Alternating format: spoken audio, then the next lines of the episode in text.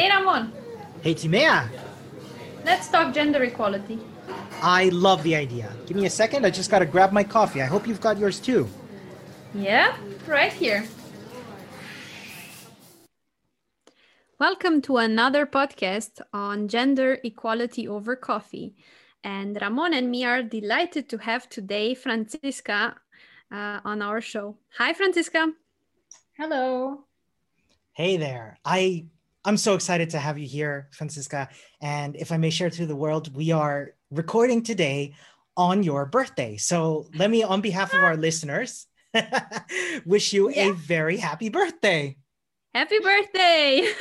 I cannot believe yeah i can't believe that you took the time to to to record with us this is such an honor and you know we want to make this as fun for you as possible so for our listeners francisca why don't you um, tell us a little about yourself maybe a fun nickname and do please follow it up with three random things about yourself Mhm. It's actually uh, intriguing to note that uh, I am not a big fan of nicknames. So I, I do do get called Fran a lot of the times or Franzi, uh, the German sort of nickname, but uh, I do go by Franziska only. So um, usually that's my, as you would call it, nickname, my full name basically. And uh, as for three uh, things that I would say define me or that that people might not know about me. Um, I have uh, I'm a huge fan of tardigrades. I'm not sure if you know what tardigrades are. me not. they're the are they are they no i'm gonna make a fool of myself please tell us You are you are on the right track. Oh, they yes. are these little like tiny microscopic beings um, that you can find everywhere on this planet, and they're actually superheroes. So you can you can freeze them. You can cook them, you can put them in space, they will survive. They will just come back to life, and it's just, they have seemingly eternal life, and they're just amazing. And they also look really, really cute. And that combination I find uh, is also kind of a marker for diversity, right? Things that might seemingly look cute Ooh. actually have great strength in them. So, love huge fan that. of tardigrades. yeah And um, two other facts about me. Um, I once uh, stood on a stage with the rapper Tyga, if that tells you something. i'm I afraid was i'm called up on stage. No. i'm afraid i'm Um, terrible at musicians Is Okay. he in Germany or more known No. or? no, he's a famous, famous US rapper. Uh, once was linked with one of the Kardashian Jenners. Um, and uh, I was at his concert in Munich and I was dancing and I'm doing my thing. And then they were like, Francisca, come up on stage. And uh, there were a, a, a couple of people. Uh, up. Wow. Yeah. that's exciting that happened. That's- okay, that's a next level public speaking fear for me. Yeah. Dancing in front of a huge stage with, well, a well-known rapper. That's something. Yeah, but the, the fun fact was that all of the other people went towards him, and I was like, "Yay, I'm on stage!" And I just enjoyed that kind of a little bit more than being close proximity. fair enough there are no videos as far as I know, but yeah, um, I'm a big, big Afrobeats and dancehall and hip hop fan and so forth. So um, it, it was an honor to be called up there and to be able to do my thing. That's amazing Um, and the, the, the third fact that, again, not a lot of people know about me, my grandparents had a sort of part time farm. And I grew up there a lot of the time in my childhood, um, spent a lot of time there. And uh, I actually harvested potatoes, helped with slaughtering animals, like all of those things. Uh, so I know what it's Fun like to stuff. go on the countryside and uh, harvest all kinds of things. Hay, also hay was always a big thing. Um, and now that I live in the big city and work in tech, it's like two two different uh, forms of life, I would say. Uh, but Uh, I, I, f- I feel grounded through this because I know where uh, food is coming from and what needs to be invested to have that. And um, yeah, it was it was a nice childhood from that angle. And um, yeah, I'm I don't ever want to harvest potatoes again. It's very hard. I, I already I already saw uh, I already have a bad time peeling potatoes. I can't imagine harvesting them. Actually, I, I I liked actually that part of harvesting. I found it um because I also have um I had the opportunity to be on the farm with from with my grandparents and all that, and I found it always amazing because potato was my favorite vegetable. Now it's avo- avocado, but how they were growing there in their like underground caves and the fact that you pull it out and it comes uh, and then you, you like i don't know i still feel very happy that i experienced that part and i would harvest potatoes. I still like potatoes a lot. Better than um, the part with the animals. That part i nah. I leave it for the big farmers i suppose. I love okay uh, I, I love what you said, Francisca, about having this these different perspectives from childhood because I, I think I think you would you would agree perhaps agree with me that having these having these different experiences and backgrounds is what makes really good tech industries and in diversity as well. And this is a big this is a big topic of your work, isn't it? Uh, diversity and and and in different industries, particularly tech. Um, I would love to hear what what's your background there? How'd you get started in in, in promoting diversity in tech? Mm-hmm. I think for me, a large part is just frustration. And because uh, I feel like I cross a lot of the boxes, is sort of when we look towards diversity. Uh, I'm a woman, for one thing, I mm-hmm. identify as a woman. And um, the other is that I live with chronic illnesses. And that makes me have a couple of mannerisms that are different, let's say, from the typical or standard that you would expect. So I always kind of stood out with this. And uh, I was also vocal at the same time about it and always making sure that people understood me and knew where I was coming from. But it's still, it's a lot of emotional work uh, at the same time. And then the other part is basically my mom and her discovering feminism in the 90s, uh, which was a big, big uh, motor for me. I still to this day is a big, big motor. Um, and then again, growing up in a very sort of uh, patriarchal uh, family and structures.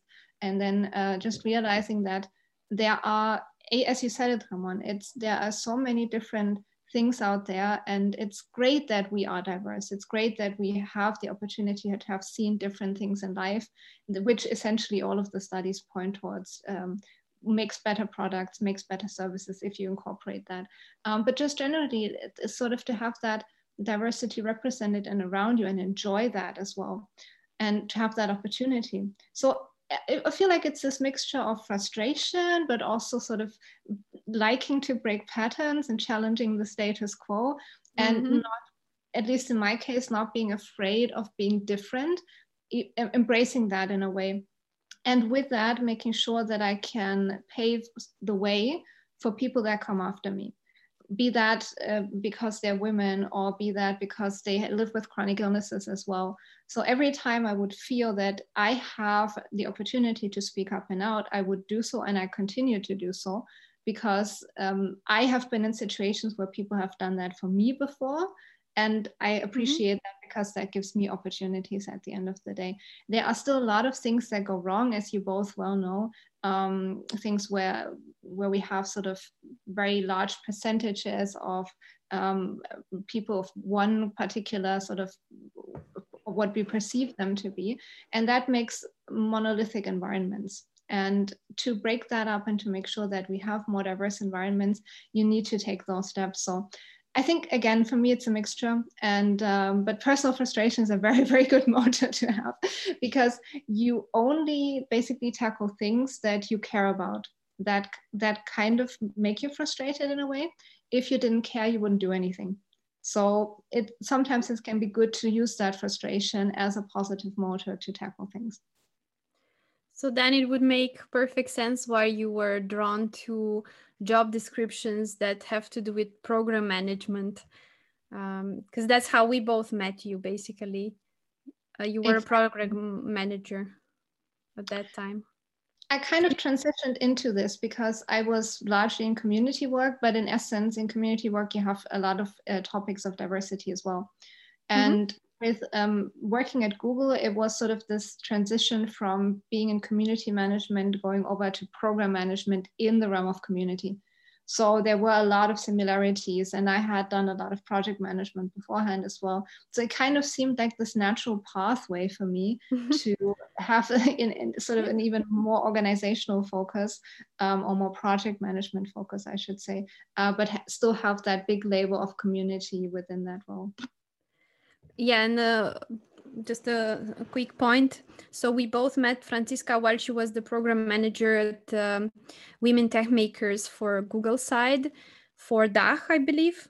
It was for the whole uh, DACH region. That was what two years ago. About that. About that time, yes, 2019. Right. And uh, so, what in what role are you now? Because you said it was a natural flow from maybe project management to program. What now? it's actually i feel like i am in in, in many ways sort of a, a, career changer uh, but also a career adapter in a way because there has always been this natural flow from a to b and there was always this link uh, at this point i still do a lot of project management work because i'm involved in a lot of change management initiatives but what i do as a people mm-hmm. lead that's what i'm uh, currently working at uh, working as um, is basically i have my focus on people so people leads are in essence disciplinary managers of technical teams. I have two delivery teams that I take care of and um, just like an engineering manager, they are not coding on a day-to-day basis, right? I don't do that as well, but I have an even stronger focus on people. So in essence, I'm the hiring manager for the teams. I take care of the teams with a strong focus on coaching. So I have individual coachings, but also team coachings. Uh, I make sure that people can thrive in the environment that they are in. I empower them. I teach to a certain degree uh, about communication methods. And I recently did a workshop on um, positive communication.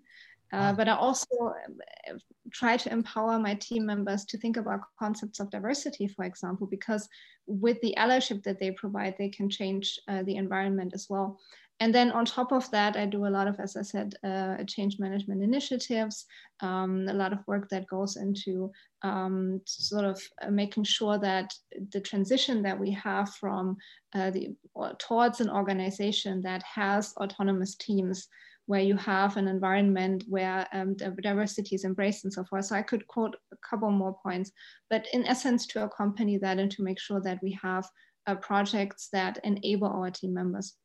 But to go back to that point of, of empowering people, um, at the same time, I'm, I'm also doing a coaching certification and I recently finished my mediation certification and seeing how I can employ these skills in the environment of tech mm-hmm. is, is really rewarding for me because I see people thriving. In essence, when you're a coach, you believe that the person brings all of the necessary skills and what what they need to go forward with them they have that in them inherently but you activate that and, and help them find those resources and you give them the impulse so it's it's more of being an enabler rather than sort of being in this role of i teach you how to do things and then you need to follow up on that it's it's it's it's less of a sort of uh, directive based uh, leadership and that's what I really enjoy about the role. Uh, I'm not alone in this. I have a couple of great colleagues around me um, who come from all over the world and have all kinds of different experiences. And that, as a group, also makes us really, really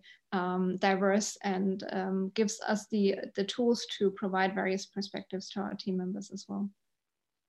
That's so fascinating. I have already a lot of points I want to touch upon. Um, for example, how many teams do you or can you um, coach, consult, have under your wing at the same time? That's a good question because I think resource is the most important point. We have a dual leadership system, which means that, of course, I don't take care of my team members from a functional or technical point of view. So I don't do code reviews or I don't pair program with mm-hmm. them. We have functional leads for that as well.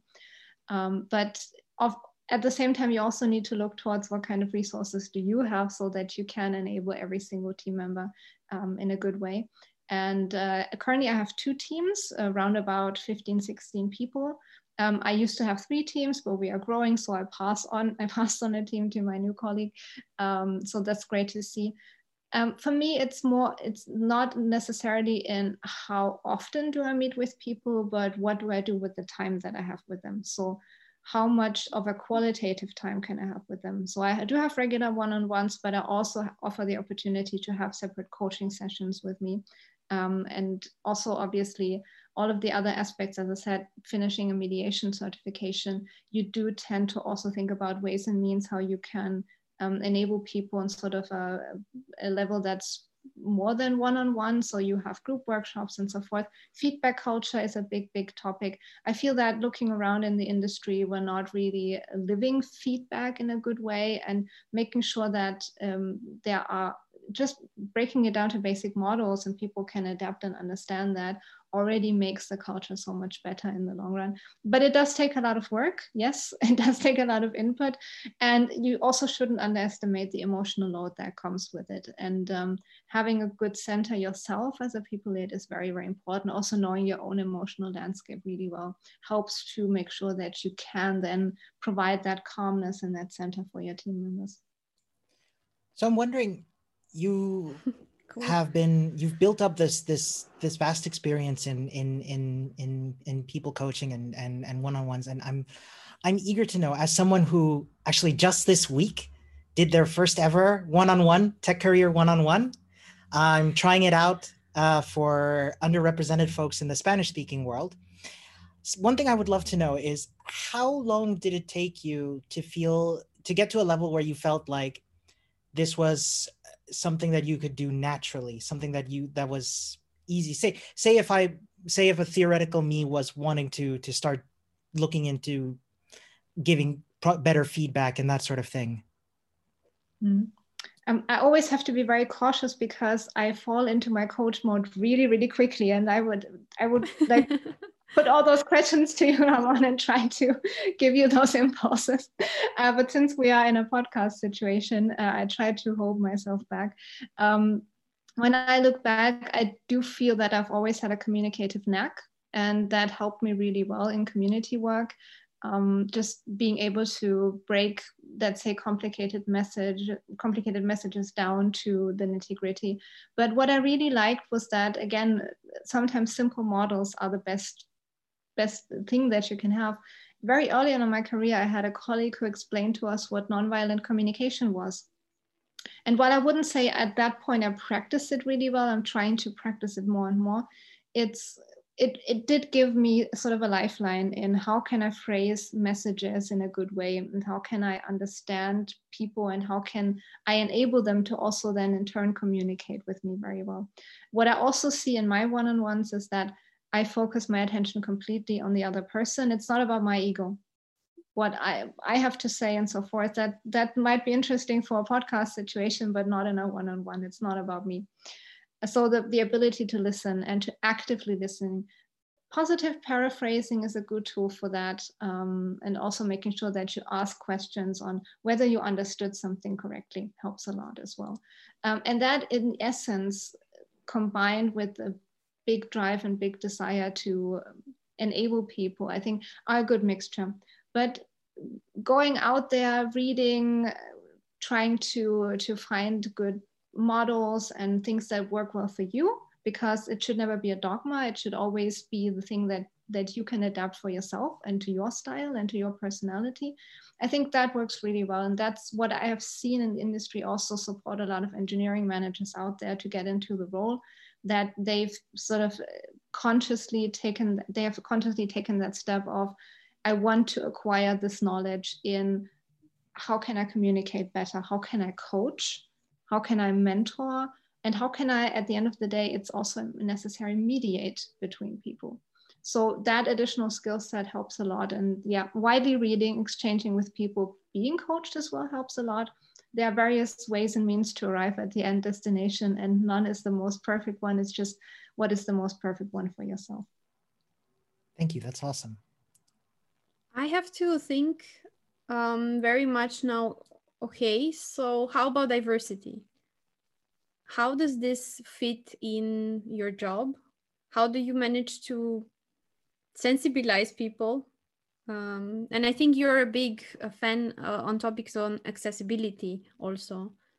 Lately, I've seen the post. Tell us a bit about this aspect in the job. Uh, that is a very good question because, in essence, what I've observed, and both in the community but also in my role, is that oftentimes, what is the knowledge that we start out with? I feel like after years of being active in the sphere, I have my filter bubble on Twitter and I get all of the tweets on things that are happening. And I just, and, and, and that also makes me question myself to the point where I, for example, stopped saying things are weird or awkward because that is connected oftentimes to things like um, um, neurodiversity and so forth. So I do have that information coming towards me now with the system that I have built a lot of people haven't had that. And specifically when you are in a scenario where you're part of the majority, it's there's often the question, have you had those experiences? Uh, Timea, you and I, we've probably both had our share of experiences as women in tech. And I could probably write a book about that by this point, but um, I've, I've gone through it in a way. So I have had that experience. So I in turn get that frustration. So I want to do something about it. Mm-hmm. Oftentimes when there is not this level of I've had those experiences myself and I've also have I also haven't observed it, then how familiar is it to me? So that's the essence of just informing people about what are some of the things that are going on that they should be aware about. But it's also about this level of consciousness in a way oftentimes I found that talking to people, it's they, they, there is a lack of perception that, for example, discrimination happens to other people, and just creating that level of empathy that is, I feel, key in understanding how to be an ally, and that's the end, end goal ultimately to be an ally. Even I, as a person of a marginalized group, can be an ally to other people in specific scenarios. And empathy is, is crucial in so many aspects. It just does not, it does not only pertain to diversity, it pertains to a lot of other fields like good collaboration is in essence based on empathy, understanding where the other person is coming from and that they're new to this and they're struggling and they, they need something to, to help them and to enable them. Um, so just sowing the seeds, I feel is very, very important, but also a complete embracing of people if there is a person who comes to you and says well i don't see it happening and i don't i cannot imagine that there is for example discrimination going on how do you deal with that? You can create a line and basically be strong on your position and then you will argue at the end of the day. But if you embrace that person and you ask questions and you get to know them that often creates an opening for people to be like ah okay so that is your experience. It might not always click in the first conversation but at least they get your your point of view and your perspective. And then they can over time empathize. And and same for me. I've had scenarios where where i was confronted with something that was like yeah mm, not sure is that really the case? But then over time i learned more about this aspect and then i got more um, sensitized for it if you will. So that is also very important i feel like. And um, just and just generally hustling, hustling, hustling, making sure that you have um, the right markers for um, reducing biases in the hiring process, for example. Um, making sure that you do the extra work and you go out there and you talk to people that you feel like would be a great addition to your team. Mm-hmm. Uh, speaking, speaking up and out. Uh, I often specifically women that are younger than me often experience them to be like oh i don't want to you know go to the front and and, and talk about that. Um, but in essence you should raise your hand go up there. So empowering others as well. It, it does take a lot of resource and it's it looks from at least from the outside like is it worthwhile? Is worth it? It is. But it is definitely not an easy process and you have to put in the work. So again, I feel like it's it's a balance. It's a mix of things that are, let's say, a bit more ephemeral in a way, and and and making sure that you understand people's minds and where they are coming from, but also what is the hard work that you need to do.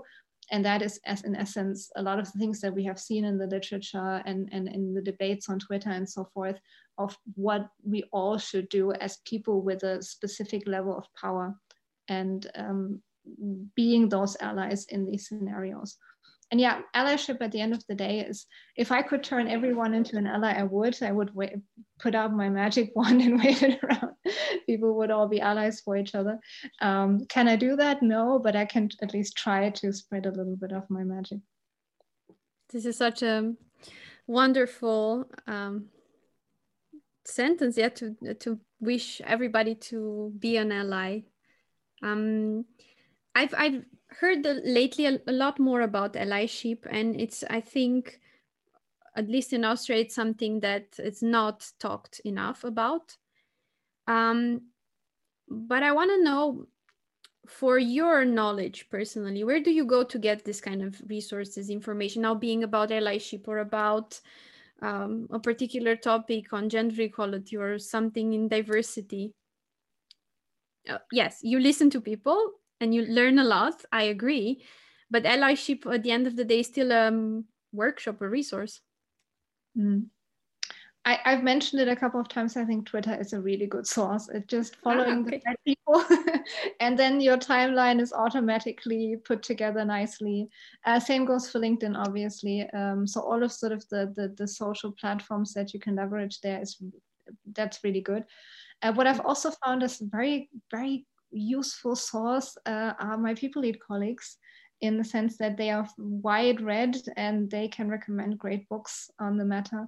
Um, so just asking your peer group, your colleagues, uh, people in your network, in your community, network in general, it does not only have to be on social. We're now in a situation where we don't meet up in person and it's, we always have to do things on Zoom and we all get Zoom fatigue. But at the end of the day, networking is so crucial, not just as a tool to get information, but to also build up those connections and to get those opportunities, to kind of create those opportunities for yourself um, but yeah it's it's it's listening a lot of the time it's being open and at the end of the day it's and that's what i always emphasize it's this super painful process of confronting your own biases if you're not willing to do that chances are not very high. And i can personally tell i've had my moments where it it, it hurt badly where i had this realization oh, of myself of oh my goodness is that what i'm actually thinking? But we all have the patterns that we were raised with and sometimes you need to challenge them and that can be a painful process. But once you do that and once you get out of that process you realize that you've gained so much more and uh, in essence not being afraid of also hearing those experiences of other people and taking them on and, and, and making sure that that empathy level is there i feel is crucial um, and then it's again putting in the work and making sure that you're up to date, reading, taking the time and, and exchanging with people. I love Thank that. you so much for the insights. I like I could sorry. I'm learning a lot. I, I think I think um, I think I heard it from Kim Crayton in one of her talks. Uh, she said that she wants us to learn to embrace being uncomfortable. And that hit me like a ton of bricks because it's just what it is. The, the work will make us uncomfortable. Of course, relative to our level of privilege, myself being a white man, I've got a lot more work to do and a lot more learning to do, a lot more listening to do. And so this this hearing hearing this uh, just yeah means a lot to me. So thank you for for putting it so well. Yeah, and you you mentioning something that's really important. Um, I've I think over the last week or so, I I said that um, I cannot probably not imagine how it is, for example, to be a woman of color.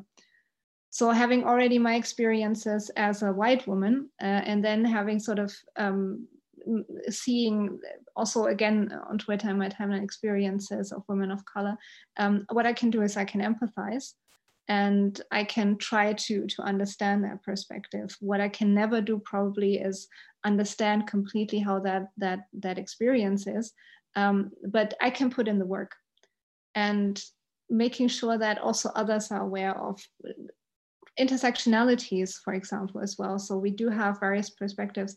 Um, Timea, you mentioned accessibility. That is also something that I only discovered because of talking about living with chronic illnesses on a stage while I was job hunting, by the way. So, um, and then sort of finding the, the accessibility community, which beforehand was not really um, I, I, didn't really consciously know that there was such a community out there and that there are the, these resources out there.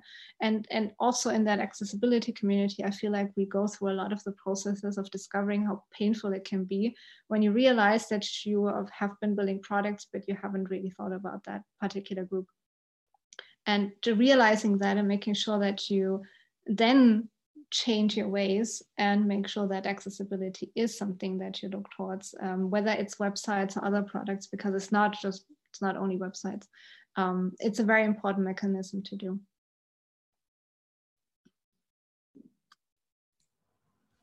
Excellent. I i think i i think yeah just just embrace it just you know as, you said, always discovering new aspects of it, um, and and doing the work. Just just it it takes time too. Absolutely. I mean, can you? I'm not sure you already mentioned, but could you give us a an estimate of a, about how much time you've been been doing this and how much time you've dedicated to the work? Mm. Oh, that is that is an important aspect that I always underline because while I do live with chronic illnesses and they impact upon not necessarily my time but upon my energy quite a lot, which then impacts upon my time because I have to spend time just doing nothing. I also say I don't have any kids. And that's a big, big, big factor. If I had kids, it might be different because I would be taking care of those kids and i still have sort of that luxury of having the ability to take time out but in essence what i would say is um, as i mentioned my mom discovered feminism in the 19th so, so that's where it started for me. Um, and then just as a as a child and then also in my teenage years reading a lot about different cultures around the world and discovering that, their history and what what is sort of what are the characteristics there i think that was a good baseline.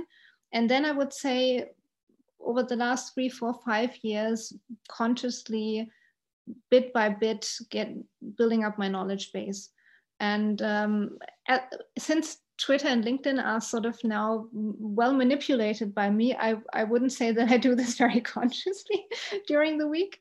Uh, so it kind of comes to me. Um, but then when I see that there is an interesting resource or something that I should familiarize myself with, then I follow up on it. And then I would estimate if I had to break it down, probably half an hour to an hour every week plus the the the aspects that come up in my work as well so it's a combination of that Awesome. Thank you. Um, so, you know, a, a big a, a, big focus of our podcast is to also get people um, who are perhaps interested in getting involved, uh, doing the work to to get started. And I'm wondering, as someone who has been at this for a while, do you have any advice for people who are interested to get started, uh, besides what you've already touched upon? network, network, network, network.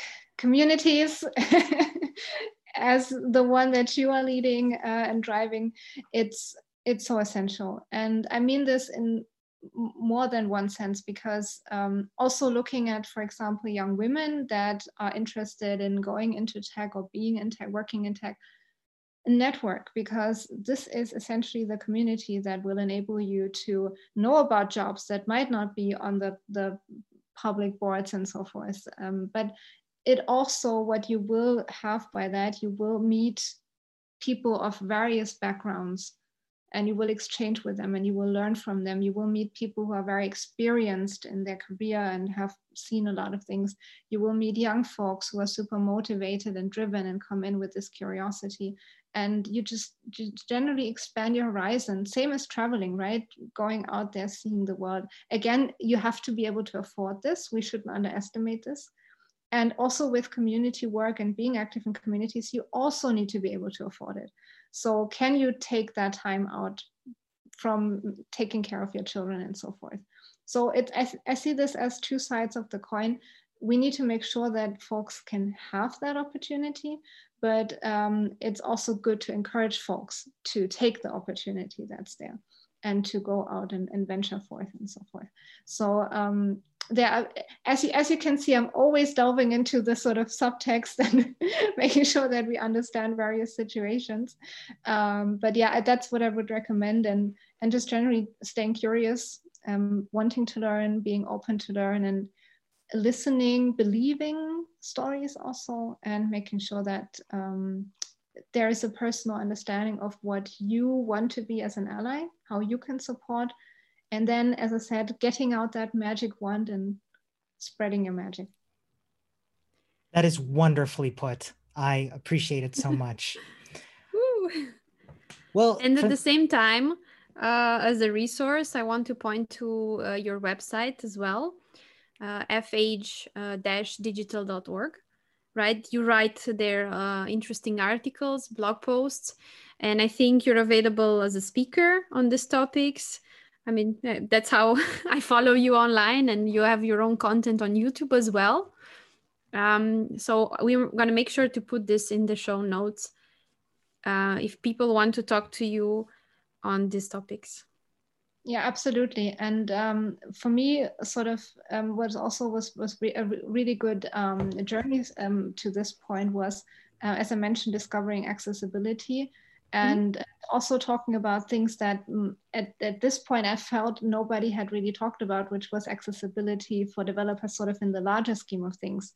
And so far, we had always seen um, a very strong focus on um, how to support uh, developers who are blind or developers who are hard of hearing and so forth.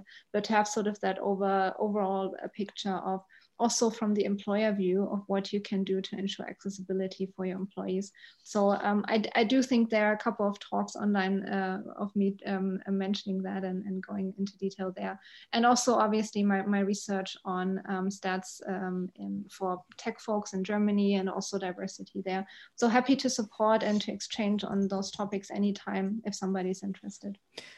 I, I saw that talk, the one on the statistics. That was incredible. Could we, I would love to add that to the show notes. It Absolutely. Eye opening. It is. You talk about a, a good perspective on uh, the German market on how it is with development developer numbers. And mm if my resources allow me to do so, I will do a second iteration. I'm just waiting for a couple more stats to come in, particularly the sort of the main uh, um, source of information that I used, which was from the Federal Agency of Employment in Germany uh, about the numbers um, of IT folks. They, they basically did this very, very um, um in-depth study and uh, I'm just I'm just dying to get the new numbers so that I can do I can see how Corona impacts the industry because we True. see signals that it does, but it somehow also doesn't because it's kind of resilient and so forth. So this is really thrilling. And um, what I have been doing is I have been trying to gather other sources in the meantime that can then sort of uh, be, be, implemented there as well. And yeah, I do hope, I, I really hope that I can do that that second video soon to make sure that we have another uh, a better understanding after Corona of um, how the, the tech industry is currently, uh, what the outlook currently is there. I'm that gonna is, keep an eye on that. Yeah. You know, um, Timea and I actually briefly touched upon doing how uh, the COVID, the pandemic has has impacted uh, employment and, and the gender discrimination that comes with that. So definitely something to keep up, keep an eye out or an ear out for. and, and the central question that I haven't yet been able to answer is we have seen how uh, women leave the workforce in droves because of Corona and how that impacted what we haven't yet gotten a good understanding is do women leave STEM jobs and in particular tech jobs because of that as well in droves? Uh, or does it not affect anything? We don't have any answers on this at this point, right? Uh, we do know that women proportionally proportionately leave tech jobs more than men do and yes. quicker but we haven't yet seen how corona interplays with that and um, for me it's just not on the one hand it's a thrilling topic but if we were to see that it would impact there it would also be a tragic topic and it would lead me to think what can we do to make sure yes. that does not impact any more negatively than it already does yes it's hard enough as it is. Franziska, last question. If you could go back and start over let's say on your career path would you change anything? I have thought about this uh, with the experiences that I had, not just because you ask it. Um, probably not much because I'm also big and firm believer in you need to make your mistakes to learn mm-hmm. from them. Mm-hmm. And um, again, when we look at sort of the, the gender disparity there, there's often the expectation that women need to be more perfect and they, they, they need to prove themselves more. I say, no, go forth and make mistakes. It's important. Um, and but again, can they can they afford making mistakes? That's a good question. But what I would probably change is starting out my career. For me, I think salary was not a big topic at that point. I do come from a working class background, so it, it was more of like uh, at some point I need to earn enough so that I can make a living. But I wasn't very strong, very adamant about it at the beginning of my career. and I think that I would change. I would be more um, verbal about what kind of salary I would want and also be more conscious about the fact that living with chronic illnesses and me not having status in Germany, which is another thing entirely and very complicated, I need to make sure that I have a living that enables me to live a life that where I can just spontaneously buy medication if there was a medication for me, for example. But um, it's it's so imperative that um, just just this week I saw this like study of um, women are, are, not so much about salary and it's more about the acknowledgement that they get in the job and I, I'm like yeah that's that's true in a way but why shouldn't we look more towards salary? Why shouldn't we be strong on no, I'm I'm not going to get less pay than the colleague. Um, and oftentimes this happens sort of in a in a very covered way because people don't talk about it. So yes, talk to yes. your colleagues, make sure that you are up to date with what everyone is earning at least in Germany and the, the laws according uh, to, according to German law, you are allowed to talk about your salary, even though contracts say differently. So also having that knowledge about what is contractually, what you are contractually able to do and what not. So having that knowledge that I have now, I would go in with a completely different mindset and I would be much more of an advocate for myself then I had been in that situation, and um, and I can give the advice to to all of the young folks uh, out there starting now: be very strong on what you can get. Try to do the research, but then be also very vocal about um, what you should get in that scenario from employers and um, getting your fair share. That's what it's all about for the hard work that you put in. Amazing. I couldn't agree more. Thank you so Absolutely. much. That's wonderfully put.